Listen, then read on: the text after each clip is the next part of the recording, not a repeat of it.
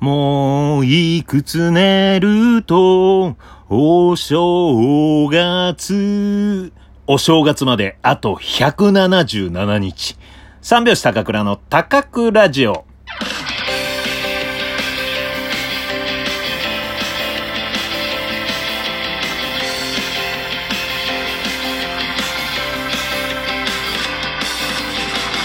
ご機嫌いかがでしょうか？お笑い芸人漫才師の三拍子高倉涼です。本日は第87回目の高倉城の配信です。ラジオトークアプリでお聞きの方は画面下のハート、笑顔、ネギを連打、そして画面上のクリップマークをタップしていただければノンアルコールビールを飲み出します。ぜひタップよろしくお願いします。ありがとうございます。えー、先ほどね、えー事務所ライブがありまして、新宿行って、新宿から自転車で帰ってきて、お風呂に入って、今ラジオやってるんですが、それまで何も水分を口にしてないで、えこのラジオやってたんで、申し訳ないですが、今、ノンアルコールビールを飲みながら、ラジオ配信させていただいてます。めちゃくちゃうまい。うん。体に染み渡る。うん。お酒じゃないですよ。ノンアルビールを飲みながらやってます。うん。えー、っとですね、えー、画面、下のハート、笑顔、ネギを連打。えー、画面下になりましたかね。えー、まだ右の方もいらっしゃるかもしれないですね。うん、今画面下の方に、えー、なってる人が多いと思います。さあ、えー、っと、今言いましたけど、えー、事務所ライブありました。久しぶりの、えー、サンミュージックという事務所に所属しておりまして、サンミュージックゲットライブ、えー、というのが、えー、まあコロナ期間中ですね、自粛、えー、当然ライブもできない状況であって、で、それで久しぶりの再会。うん。で、えー、ただね、ちょっとね、懸念点がありまして、えー、まあ、その、ライブ会場がですよ、うーん、まあね、あの、今、日本全国のニュースとかでも取り上げられている、あの、夜ま、夜の街、うん。夜の街と言われてる歌舞伎町ですよ。うん、歌舞伎町の中にあるライブハウスなんですよね。うん、そこで集まってやるのがね、ちょっとね、うん、まあまあまあ、いろんなね、対策を取りながらやってはいたんですが、うん。まあなかなかね、難しいとこでしてね。うん。ただですよ、あのー、来ていただいたお客さん、本当ありがとうございました。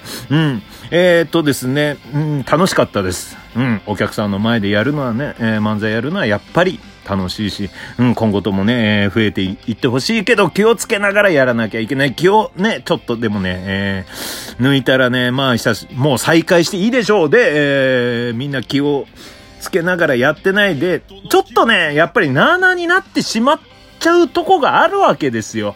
うん、楽屋とかでもね、こう、まあ、僕ら三拍子とか、エルシャラカーニさんね、僕らより先輩の、うん、は、まあ、相当40歳、えー、近いね。うん、エルシャーさんは50近い、うん、大人だからね、もう、楽屋入っても黙ってね、こう、うん、準備したりとかね、して、あとはですね、事務所で、えー、出番の15分前に入ってください。そして出番終わったら帰ってくださいっていうね、そういう連絡も来たりして、うん、まあ、完全に対策は取ってるんですが、まあ、消毒液とかもね、あったり、うん。やっぱり若手は元気だから、うん。あと喋りたいことはたくさん久しぶりだからね、みんなと会うの。うん。だからもう結構ね、残っちゃってるわけですよ。いや、もう帰ってくれ、早くっていうね。うん。もう、でも、うん、しょうがないんですけどね、そこはね、なかなかね。うん。で、まあ、みんなマスクもしてたりね、するんだけど、うん。まあ、あとね、せ、ん、楽屋は狭いし、密閉空間になっちゃうしね。で、換気しようと思って窓を開けようとしたらですよ、そのバティオスってとこなんですけど、張り紙に猫が入ってくるので窓を開けないでください。うん。いや、今もういいんじゃない？猫入ってきてもって思うけどね。うん。コロナが蔓延するより猫入ってくるぐらいの方がいいんじゃない？可愛いし、猫。うん。って思いつつ、うわ窓開けらんないとかね。うん。でもその入り口のドアをもう何回も僕が換気係みたいな感じでね、開けたり閉めたりしてましたけど、うん。でね、あとね、あのー、ステージ上とお客さんの、えー、距離4メートル取って、えー、100人キャッパーのところ25人しか、えー、入れないようにしたりとかね、えー、もう万全の対策をね、ちょっと事務所的にも取ってやらせてもらったんですが、もうそこまでやるならなぜこれができないっていうね、うん、ちょっとね、腹立たしいことがありましてね、うん。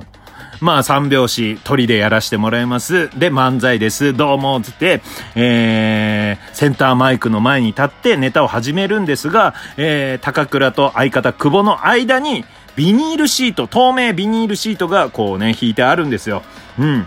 で、えー、なんか、ちょっとしたね、こう、まあ、あの、マイクスタンドみたいなところに、こう、透明ビニールをこうね、ぶら下げて、いるんです。で、漫才やるときに相方にこうね、飛沫しないように、唾とか飛ばないようにこうビニールがあるっていうね、状態で、まあやるんですが、そのビニールが完全に僕の口より下なんですよ。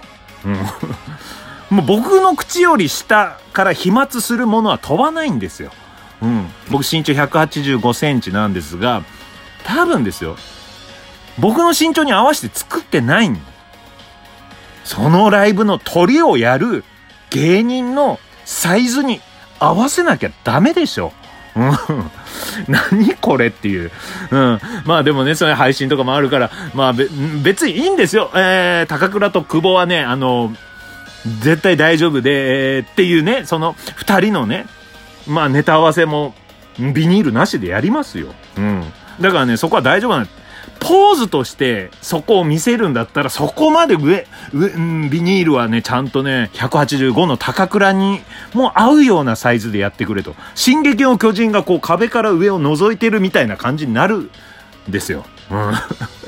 わかるかなうん、まあ触れないでね、配信とかも入ってるから触れないでやろうと思ったら相方がね、いや、高倉口出てんじゃんっていうね、うん、ツッコミが入りましてですね。うん。まあ、そのツッコミが急だったもんで、何にもボケを用意してないんですよ。うわーってなって言ってしまったのが、じゃあこれ、キスしようかっていう。変なボケが出ちゃったのね。うん。まあ相方ちゃんと突っ込んでくれましたけど、嫌なんですよ、この変なボケ。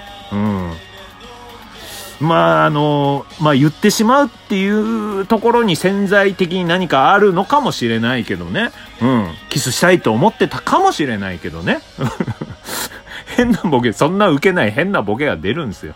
うん。で、それを、ああ、そんな受けないなで被せて、あ、じゃあ、この透明ビニールのとこだったらキスできるよねって、また、変なボケに変なボケを被せたんですよ。ちゃんと突っ込んでくれますよ、相方は。プロなんでね。うん。で、そ、さらにですよ、かぶせで。こういうガールズバーあるよねっていう謎のやつが出たんですよね。うん。それはそんなよく分かってなかったからそこまでちゃんとしたツッコミは出てこなかったんですけど、いや、僕が悪いんですよ。うん。まあ、昔テレビかなんかで見た、あのー、ガールズバー特集で、なんかオプション、2000円オプション払えば、サランラップ越しにキスができるというね、ガールズバーがあるっていうのを見たのが脳みその引き出しからこのタイミングで出てきたっていうね。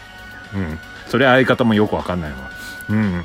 責任取ってほしい、この変なボケが出たの。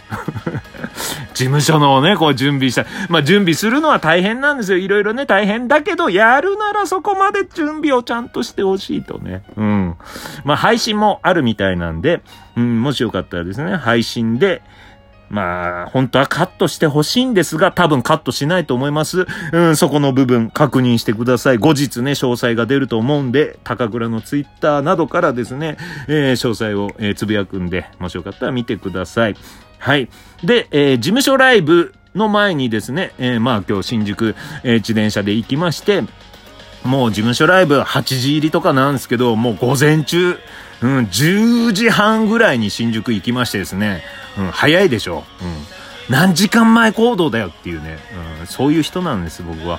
うん、で、喫茶店行ってなんかいろいろ考え事しようかなっていうので、うん。で、喫茶店行きました。久しぶりに行く喫茶店です。うん。で、消毒して、えー、体温測って、うん。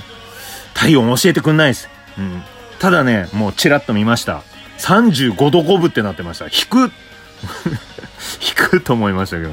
うん。で、えー、で、席に着いて、で、モーニングまでやってたから、モーニング、えー、注文して、モーニングセットでドリンクがついてるんで、モーニングで、えー、アイスコーヒーお願いしますって言った時に、店員さんがですよ、僕のことを覚えてくれてたのかわからないんですが、僕、あの、いつも、マイストローを持ち歩いてて、えー、プラスチックゴミをもう減らしたいというね、えー、そういうとこから、えー、マイストローを持って行ってるんですが、それをね、覚えていてくれてたのか、まあ普通なら、かしこまりました、モーニングアイスコーヒーですねってそのまま厨房行くんですが、そこで、モーニングアイスコーヒーでって言った時に、ストローはお付けしますかって聞いてくれたんですよ。いやー、嬉しかった。うん。覚えてくれてたんだ、マイストローの人っていうね。うん。だからね、あ、つけないでお願いしますって言ったうん。で、えー、かしこまりましたって厨房に行ったんですが、その時、今日マイストロー忘れてたん、ことを忘れてて。うん。今日マイストロー持ってこなかったん、持っていかなかったんですよ。持っていかないのには、ストローつけないでって言ってしまった。うん、まあまあいいか、ストロー。うん、なしで普通にコグラスに口つけて飲もうか。って思って、えー、まあ何分かしたらですよ、店員さんがモーニングプレート持ってきて、アイスコーヒー、えー、テーブルに置いてもらって、その後ストローをテーブルに置いて、うん、あれ？ストロー持ってきちゃってるな。同じ店員さんですよ。ストマイストローの人ってね、覚えてくれてたはずなのに、ストロー持ってきちゃってたの。うん、店員さんの天然出ちゃって。